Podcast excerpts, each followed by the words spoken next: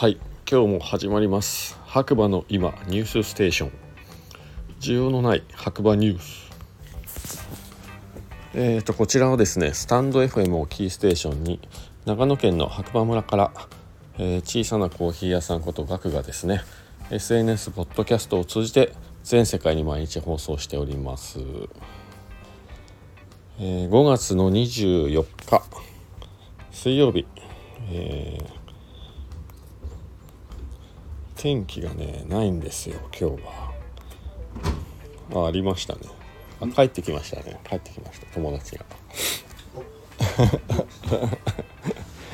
えー、16時現在のね白馬村の天気ということで気温16度ですね。はい。本日は肌寒い一日ということでね、えー、山頂は雪が積もったそうです。日曜日までは天気が良さそう。今週末は白馬へ。雪が降るって寒い。電気がつきました。ということであの6月1日村ガチャの日アップデート詳細ということで白馬村で回してつながる旅を、えー、村ガチャ白馬バレーの観光の入り口を地域の人で作る取り組みですというね、えー、毎月1日は村ガチャの日。新村民カードが3種類。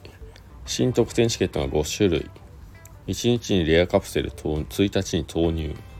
村尾のステッカーが3種類増え合計15種類へ。ということで続々とねガチャガチャがアップデートされていきますね。はい。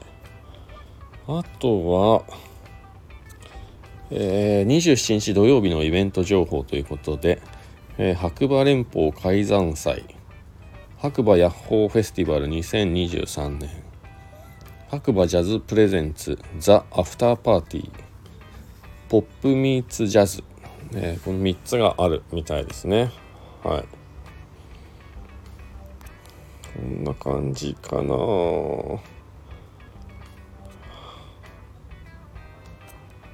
えー、そうですね。